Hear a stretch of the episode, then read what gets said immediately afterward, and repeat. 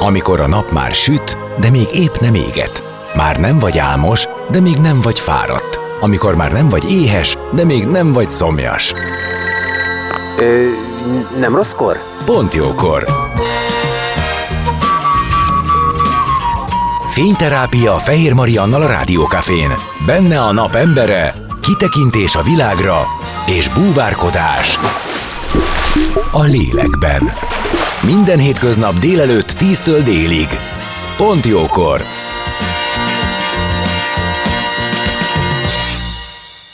Szép napot mindenkinek, már is kezdődik a Pont Jókor, és Gombás Éva fejvadász a mai nap embere, akivel beszélgetünk erről az igazán érdekes szakmáról, na meg annak a kb. 30 évvel ezelőtti megjelenéséről, amikor ő éppen pályakezdőként ott volt. Mit vár el egy cég a fejvadásztól, amikor felsővezetőt keres, és ehhez képest a fejvadász milyen folyamatokon és hogyan viszi keresztül a jelölteket? Kit tekinthet a legmegfelelőbbnek, a szakmailag legjobbat, netán a rátermettet? Hogyan tapogatható le, hogy valaki illeszkedik-e egy cégvállalati kultúrájához, mit árulnak el a személyiségtesztek, és mit jelent a mindkét fél számára sikeres megállapodás. Nos, izgalmas téma, egy végtelen empatikus, élesztemű, hozzáértő szakemberrel fogok beszélgetni, tehát Gombás Évával jövünk zene után, maradjatok ti is. A napembere. Most jöjjön valaki, aki tényleg valaki.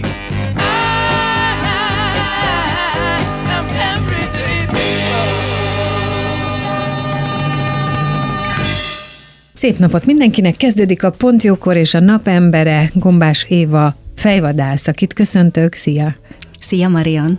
Képzeld el, hogy az elmúlt húsz évemet végig gondolva, mármint a rádiós piacon, azon gondolkodtam, hogy nem kerültem interjú helyzetbe fejvadásszal, pedig nagyon izgalmas területnek tartom. Úgyhogy ilyen értelemben azt mondtam, hogy ó, valami egészen új, miközben amúgy ugye belőled indulunk, tehát a a te életed lényed a fontos, és az, hogy abból mi következik.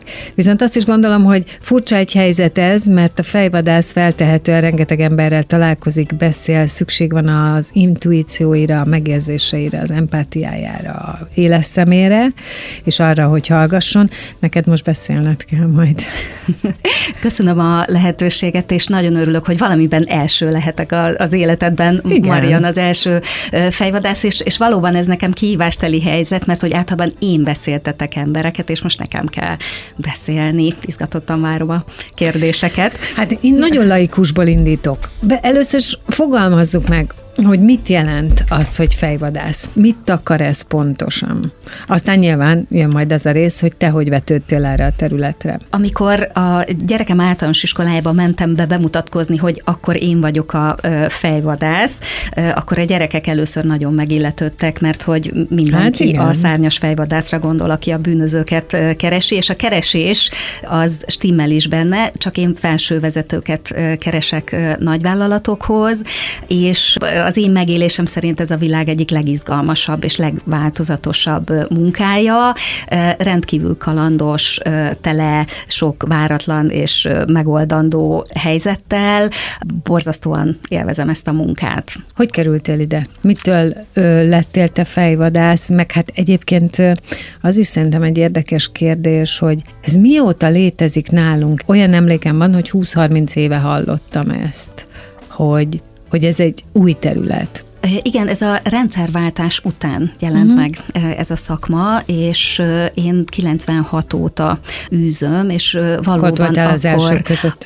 A, igen, igen, igen, itt már nem akarom kiszámolni, hogy ez hány éve volt, és maga a szakma azóta nagyon sok átalakuláson és változáson ment keresztül, és ahogy a gazdaság fejlődik és változik, úgy alakul a mi szakmánk is. Ugye a, a 90-es évek elején jelent meg ez az egész fejvadászat, és maga a személyzeti kiválasztás, mondjuk ezt ki, akkor ilyen, ilyen szebben is, hogy személyzeti kiválasztás, executive search. Ugye korábban a rendszerváltás előtti Magyarországon a, a nagyvállalatok vezetőinek a kinevezésénél nem feltétlenül szakmai kompetenciák számítottak, sokkal inkább bizalom, kapcsolatrendszer és egyebek mozgatták a felsővezetői kinevezéseket.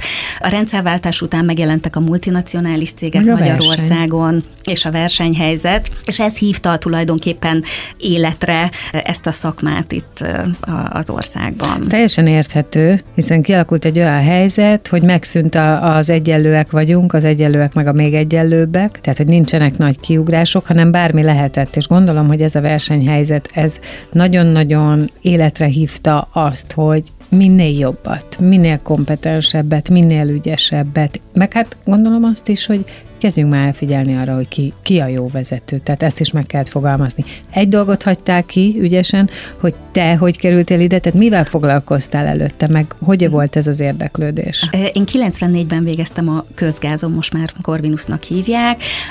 Két évig PhD kurzust csináltam, és utána jött a nagy kérdés, hogy és akkor mit kezdjek a szuper diplomámmal, mivel számvitelszakos voltam és pénzügyszakos, jelentkeztem az összes akkori, akkor még Big Six audit céghez, fel is vettek, és az utolsó pillanatban láttam meg egy akkor még számomra teljesen ismeretlen angol kiválasztással foglalkozó cégnek az álláshirdetését, és poénból jelentkeztem hozzájuk, és fölvettek, és rá, rájöttem, hogy engem ez sokkal jobban érdekel, mint hogy elmenjek auditornak, és ez egy ösztönös, nagyon-nagyon jó döntés volt az életemben, mert azóta bebizonyosodott, megoldott, hogy egy auditor akkor jó, hogyha a részletek iránti érzékenysége az elég magas. Na, nálam ez viszonylag alacsony, borzalmas auditor lettem volna, de remélem, hogy fejvadásznak sikeres vagyok. Nagyon izgalmasan hangzik ez, mert hogyha jól értem, akkor tulajdonképpen az egyetemről kikerülve fiatalon megtalált ez a lehetőség, vagy te megtaláltad ezt a lehetőséget, még csak nem is ráfeszülve, hanem abszolút poénosan. És ahogy te is mondtad, azért azóta nagyon sokat fejlődött, tehát valószínűleg mindent is tudsz, ami ezzel kapcsolatos. És akkor itt már rámehetünk arra, hogy a fejvadász pontosan mit csinál. Ugye azt mondtad, hogy felső vezetők kiválasztásánál vagy jelen, akkor én azt feltételezem, hogy a cég, amelyik keres valamilyen pozícióra embert, az keresi meg a fejvadászt. Igen. Azt a céget, uh-huh. amelyik megkeres titeket, vajon, ez általános kérdés lehet, hogy nem feltétlenül tudod te így rá válasz, de feltételezem mégiscsak, milyen szempontok alapján keresi? Tehát a fejvadásznak mik kellenek legyenek az erősségei? Ez egy bizalmi szakma, Bizony. és én körülbelül 30 éve vagyok a, a szakmában, van egy nagyon erős üzleti networköm és kapcsolati hálóm, és ezen a, a bizalmon túl nagyon-nagyon fontos az, hogy az illető fejvadász személyzeti tanácsadó értse a piacot, értse az adott üzletágat, hogy, hogy mik a trendek, mi történik. Hogy mire van szükség? Mi történik, igen, abban az iparágban mire van szükség, tehát ehhez kell ez a makro perspektíva, üzleti érzék, üzleti gondolkozás. Ugyanakkor, hogyha a jelölt kiválasztás oldalára térünk rá, ott meg nagyon-nagyon fontos a, a jelöltet, a személyiségét, a kompetenciát érteni és felmérni. E, ez meg ez a, ez a mikro perspektívájának az egésznek. Tehát maga... De, de bárhova fordulsz, neked értened kell, kibe mi van. Igen és meg kell találni azt a meccset, hogy van itt egy üzleti helyzet. Mm. Tehát, hogy én jelölteket, embereket keresek, felsővezetőket keresek, de mindig van egy üzleti probléma, amit meg kell, meg kell a jelöltnek oldani. és annak a vezetőnek oldani. Tehát nekem először azt az üzleti problémát kell megoldani, hogy megtaláljam azt az embert, uh-huh. aki azt a feladatot pontot pont úgy meg tudja csinálni. Tehát magyarán neked van a fejedben egy jó nagy bázis egy jó nagy adatbázis, amihez kapcsolódnak emberek, akkor az emberekről te neked van valamilyen tapasztalatod, gondolatod, látsz beléjük, vagy tudsz róluk valamit, és megpróbálod összepárosítani. Az adatbázis, tehát az, akik szóba jöhetnek adatbázis, az, az is ez így felépült húsz év alatt, vagy jelentkeznek hozzád, hozzátok, hiszen azért egy céget képviselsz. Tehát hogyan alakul ki az a kör, akikből adott esetben te válogathatsz? Természetesen az elmúlt években kiépült egy nagyon erős kapcsolati hálom a jelöltek körében is, és a jelöltek azok lehetnek ügyfelek, és néha jelölt, néha ügyfél, de természetesen nem ismerhetek mindenkit, mert nincs ilyen, igen, és ekkor jönnek a, az én kollégáim, akiket mi úgy hívunk a szakmában, hogy researcherök, tehát kutatók, és egy adott keresésnél ők segítenek nekem feltérképezni, hogy abban a bizonyos munkaerőpiaci szegmensben kik a legjobbak, kik a legügyesebbek, mivel nem ismerhetek mindenkit, minden keresésnél vannak új arcok, új jelöltek. És akkor te találkozol velük, és felméred őket, gondolom. Pontosan én. így történik. Egy veled készült interjúban, ami nagyon szakmai volt, azt olvastam, és ami engem megragadott, hogy neked mindig tudnod kell gondolkodni a megbízót fejével. És valamelyest, ugye azt is mondtad, hogy te neked egy üzleti problémát kell megoldanod. Tehát teszem azt, van egy helyzet, amiben van egy probléma, az is elfogadható, és az is egy járható út, hogy te tudod, hogy ki az, aki ezt megoldaná, de talán nem olyan kompetens szakmailag. Tehát van ilyen, hogy priorizálunk, hogy mi a, mi a fontos, mi alapján választunk, vagy az van, hogy a tökéletes jelölt az az, aki mindent hoz. Ezt csak azért kérdezem így, mert én nem hiszek ebbe, hogy valaki mindent hoz, de hát ha te ezt most megcáfolod. Nincs százszázalékos pasi. Marian, ezt talán tudjuk. Százszázalékos jelölt sincs, és... Csak százszázalékos nő. Százszázalékos, az, az persze. Azt, azt, igen, értem. az, igen. Ezt, ezt, Bocs ezért a kiszólásért, de igen, ezt hagy engedjük meg magunknak. Igen, tehát, hogy nincs százszázalékos. És, és a legjobb fitet kell megtalálni. Aha. Nagyon fontos a szakmai tudás természetesen, de vezetői pozícióknál a szakmai tudás nem mindig az elsődleges. Sokkal fontosabb a, a vezetői hozzáállás. Képesség. És a, az elmúlt években egyre fontosabbnak látom a vállalati kultúrához való illeszkedést. És a 90-es években nem néztünk vállalati kultúrához való illeszkedést. Nagyon erősen a vezetőknél és a szakértői fókusz volt a kiválasztásnál a központban. A 2000-es években megjelentek sokkal erősebben az úgynevezett soft skill-ek, tehát mint a vezetés mm. és az egyéb ilyen személyiségjegyek, és az elmúlt 5-6 évben lett nagyon-nagyon hangsúlyos az, hogy a kultúrához való illeszkedést is néznünk kell. Sokkal diverzebbek a cégek, sokkal összetettebbek a vezetői profilok is, amiket keresünk, mint akár 10-20 évvel ezelőtt. A kultúrához, vállalati kultúrához való alkalmazkodás alatt azt értjük, hogy ahhoz, amit a vállalat magáról megfogalmaz, amit ő kifelé képviselni akar? Ennek igen, ahogy mondod, ez a legláthatóbb megjelenési formája, de itt azért sokkal mélyebbre kell menni.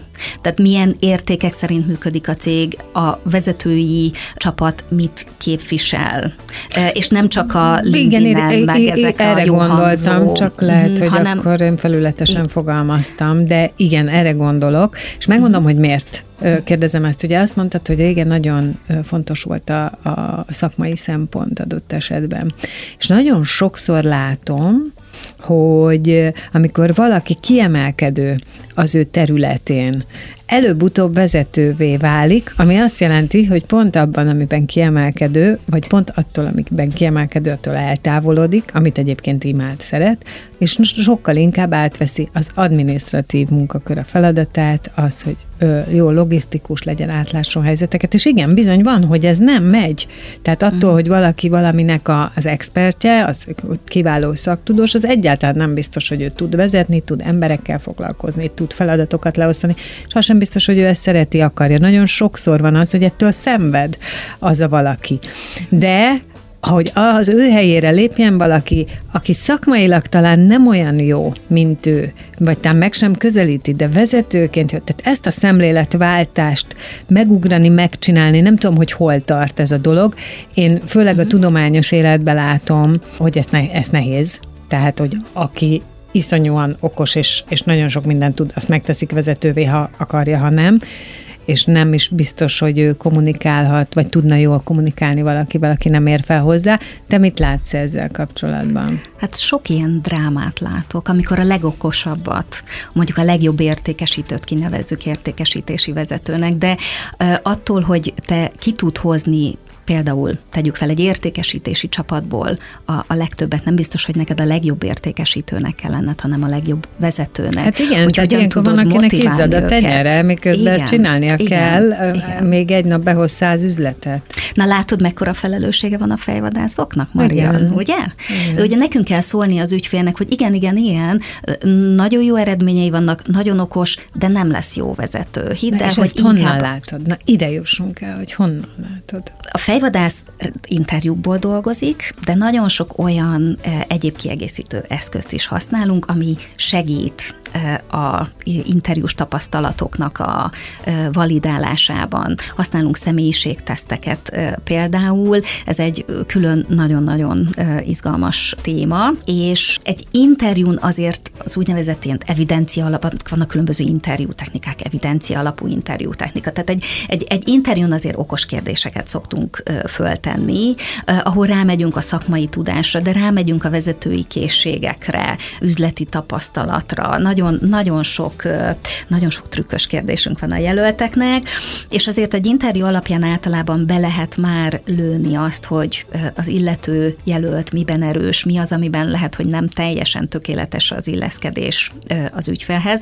Ezek alapján javaslunk, vagy nem javaslunk valakit egy adott pozícióra, és hogyha ezeket a megérzéseket még szeretnénk egy kicsit jobban és mélyebben elemezni, meg körbejárni, akkor használunk különböző személyiségteszteket is. Nagyon izgalmas lehet, hogy mi az, ami nektek kijön, és vajon aki elmegy egy ilyen interjúra, hogyan tud rá készülni? Kell-e rá külön készülni? Biztos vagyok benne, hogy az emberek ilyenkor elolvasnak mindent. Hogy kell felöltözni, hova nézdél, hogy válaszolj, mikor csinálj bármit is magaddal, bár közben a testbeszéd tudjuk, hogy felülér mindent. Gondolom, hogy ebbe, ebbe is van, a, a mosolyodból látom, hogy nyilvánvalóan ebbe is van ismeretetek. Akármilyen betanult, előre eltervezett viselkedéssel ki lehet ezt játszani? Tudok én veretesebb szobrot állítani magamról, mint amilyen egyébként vagyok? Persze, hogy tudsz. Igen? Persze, hogy tud.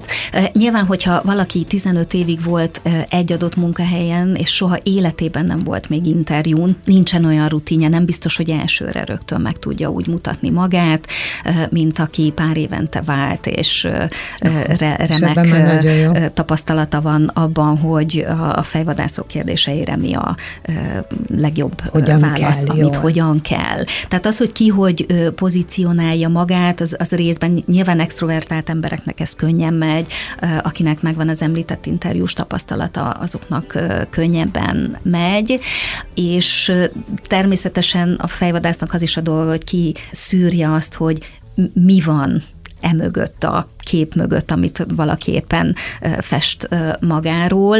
Egyébként nekem nagyon pozitív tapasztalataim vannak a jelöltekkel, tehát én ritkán érzem azt, hogy na itt most valaki nagyon-nagyon próbál valamit szépíteni, és úgy érzem, hogy ez a, a, a fejvadász hozzáállásán is múlik, hogy mennyire teremt a jelöltnek is egy bizalmi légkört ahhoz, hogy ki tudja tenni az asztalra akár a problémáit, vagy a, uh-huh. vagy a nehézségeit, és azokról is beszéljen, mert kölcsönös érdekünk, hogy olyan pozíciót találjunk neki, ahol ő ki tud teljesedni, és jól tud szerepelni. Nem az a lényeg a jelölteknek sem, hogy szuperül eladják magukat, és aztán egy olyan pozícióba kerüljenek, amiben nem tudnak sikeresek lenni. Világos, és egyébként nem is akarom, hogy bárki félreértse, én nem azt gondolom, hogy ez egy direkt félrevezetés. A szépítés alatt inkább azt értem, amikor valaki valamit nagyon meg akar szerezni, és ennek próbál mindent alárendelni, és nem feltétlenül azt veszi figyelembe, hogy mi lesz utána. Csak tudod, kerüljek be, aztán majd megoldom. De valószínűleg ti tényleg ezt előre látjátok, hogy mi az ügy. Jó, folytatjuk innen, csak zenélünk, és aztán jövünk vissza, és folytatjuk a beszélgetést. Vendégemmel Gombás Éva fejvadásszal maradjatok ti is a napembere. Most jöjjön valaki, aki tényleg valaki.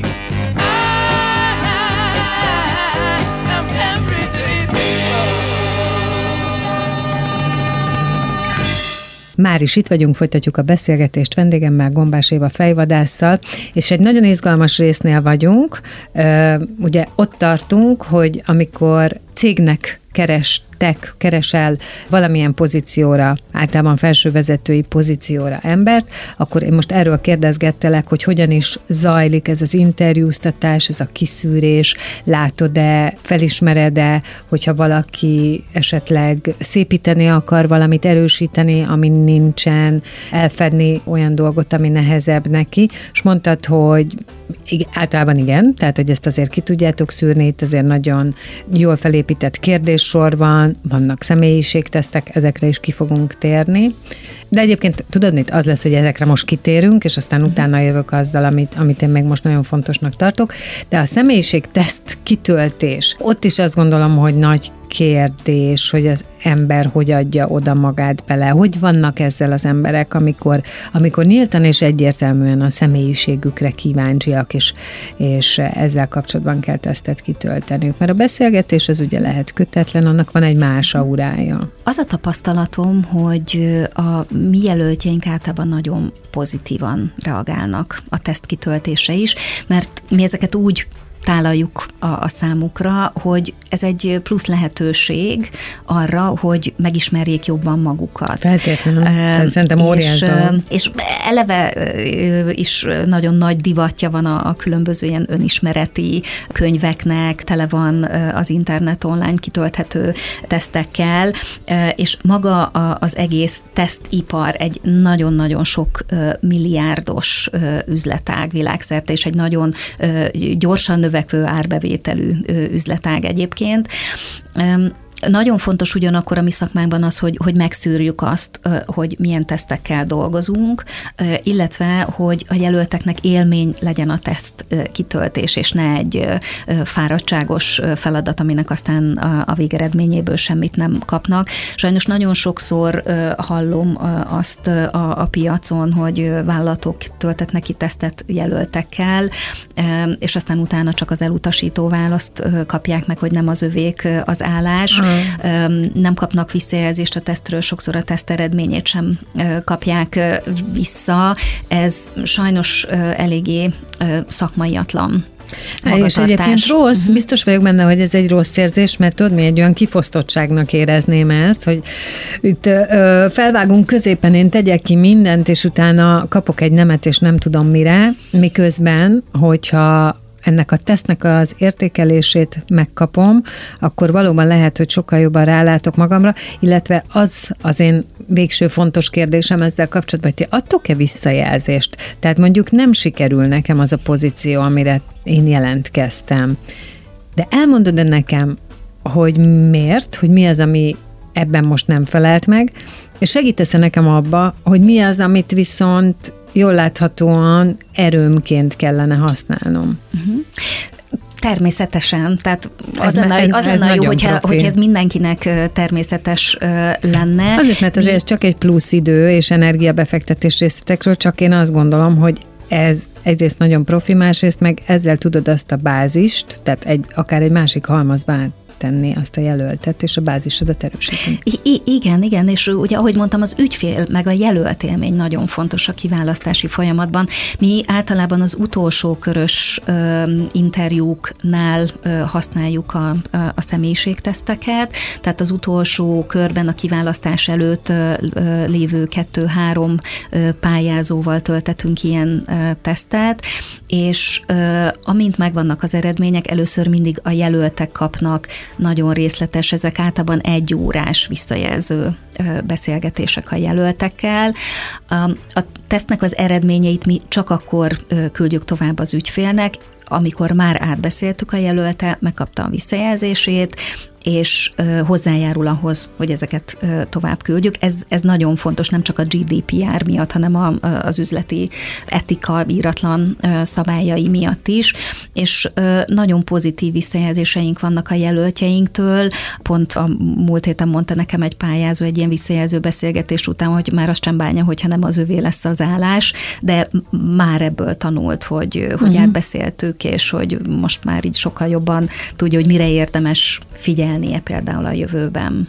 Hol van az a pont, amikor az általad kiválasztott, vagy szerinted megfelelő jelöltet és a megbízót, tehát aki keresi, összehozod, és akkor neked mi a szereped? Általában maga a kiválasztási folyamat az úgy megy, hogy kérünk három-négy hetet az ügyféltől, addig mi interjúzunk, megnézünk jelölteket, egyeztetünk, piacról információkat gyűjtünk, és három-négy hét interjúztatás és piackutatás után állítjuk össze az úgynevezett rövid listát, shortlist angol kifejezést szokás itthon is használni, és ez általában négy-öt jelölt anyagát tartalmazza, és ezeket a, általában négy-öt jelöltet mutatunk be pozíciónként az ügyfélnek.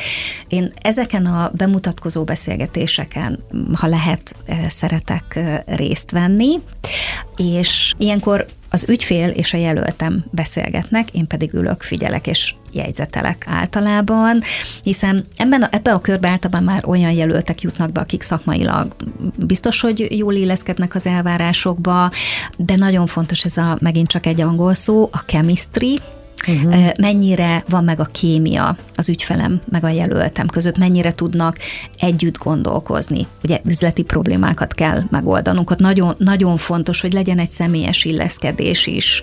Hát igen, a szimpátia az egy, azt, azt nem lehet előre megjósolni, nem lehet mérni, nem lehet kitesztelni. Van vagy nincs? Igen. Én annak ellenére, hogy sok tesztet használunk, és mindenféle módszerrel próbálunk meggyőződni arról, hogy a megfelelő jelölt az ideális választása az ügyfél számára. Én továbbra is 30 év után is mélységesen hiszek a megérzésekben, meg az intuícióban. Hát ezt elhiszem.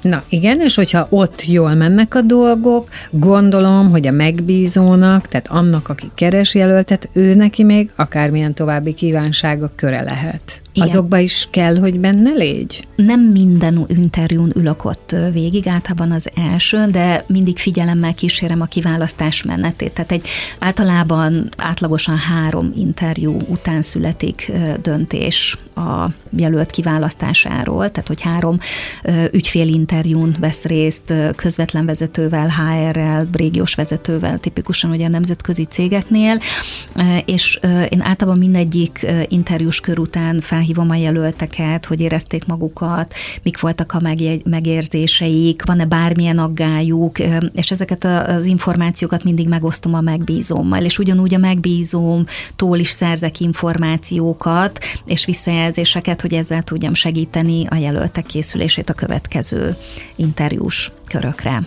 Hogyha megtörténik az üzlet, tehát egymásra talál itt a megbízó és a jelölt, nyilván akkor már neked nincs feladatod, de van ilyen utánkövetés? Tehát tudod azt, hogy ez működik-e, és az alapján működik, amit te gondoltál, sőt, amikor egy kicsit most visszábugrok, és bocsánat, hogy halmozom a kérdéseket, de amikor te a megbízóval beszélgetsz arról, hogy te erről a jelöltről mit gondolsz, hogy ő hogy és mint fog működni, nyilván ezt te elmondod neki, tehát van utána neked erre visszajelzés, utánkövetés, hogy ez működik, jól működik, esetleg kaphatsz-e olyan információt, ami neked további, tehát ha te a tárházadba beépíted, akkor az neked további ismeretet jelent, tapasztalatot, igazolást, akár pozitív, akár negatív.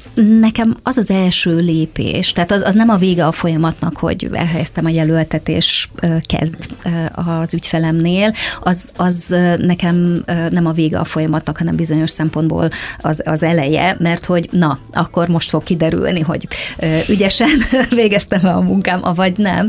Tehát, hogy onnantól izgalmas igazából az egész, tehát, hogy ennél fogva is természetesen örömmel maradok kapcsolatban a, a, a jelöltjeimmel, három hónap letelik a próbaidő, ha előbb nem, akkor ott mindenképpen felhívom, és ugyanúgy felhívom az ügyfelet is, tehát mind, mind a két oldalnak a visszajelzése nagyon fontos.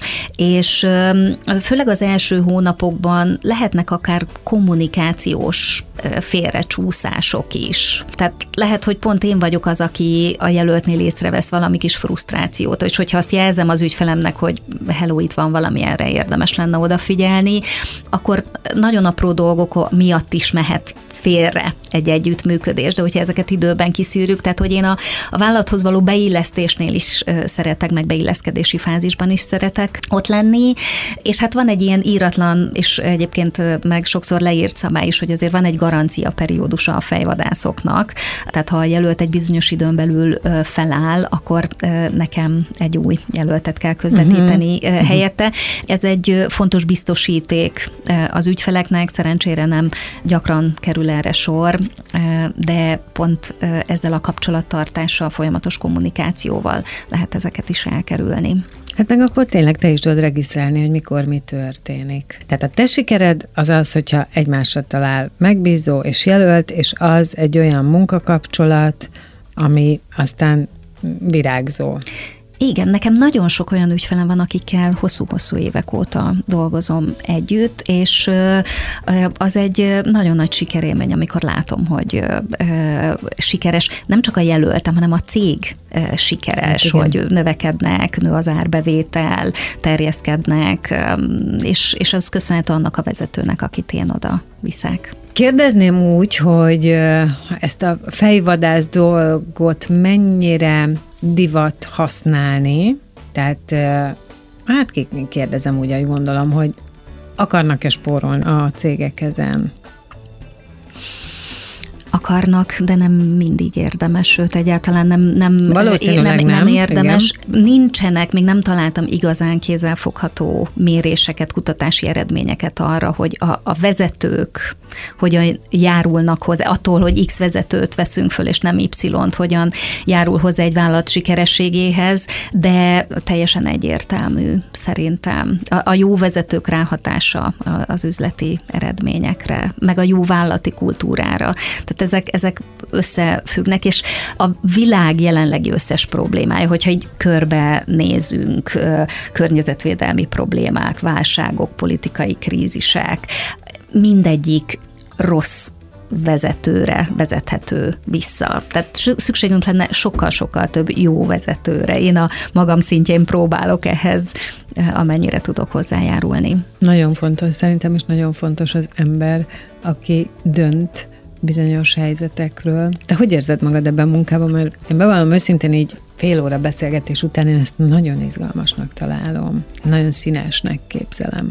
Nekem ez a hivatásom, a, a hobbim, és remélem, hogy még hosszú-hosszú évekig tudom ezt a munkát folytatni. Nagyon sokféle céggel dolgozom együtt, mindegyik cég, de mindegyik jelölt egy, egy külön világ. Én 30 év után sem unom az interjúkat, borzasztóan élvezem a jelöltekkel való beszélgetéseket, rengeteg információt lehet szerezni, rengeteg cégbe lehet belelátni nagyon sok bizalmas információ is eljut hozzám, és az én szakmámnak az az egyetlen íratlan szabálya, hogy, hogy nem, hogy ezeket az információkat nagyon-nagyon bizalmasan kell kezelni. Biztos vagyok benne, hogy a diszkréció mm. nagyon fontos, és abban is biztos vagyok, hogy ha valaki ezt nem kezeli jól, az hamar kiderül. Ez így van. És az egyébként akkor valószínűleg igen, látszik az ügyfél. Igen, és ez, ez a jelöltek fele és az ügyfelek fele is nagyon-nagyon fontos, és nagyon fontos az, hogy, hogy kivel mit osztok meg egy kiválasztási folyamat során. Nagyon szépen köszönöm. Én nagyon szerettem ezt. Szerintem nagyon izgalmas, és nagyon sok sikert kívánok neked. Köszönöm szépen. Gombás Éva fejvadász volt a vendégem, ő volt ma a napembere. Most zene és hírek jönnek, és aztán jövök vissza, és folytatódik a pont jókor. Maradjatok ti is.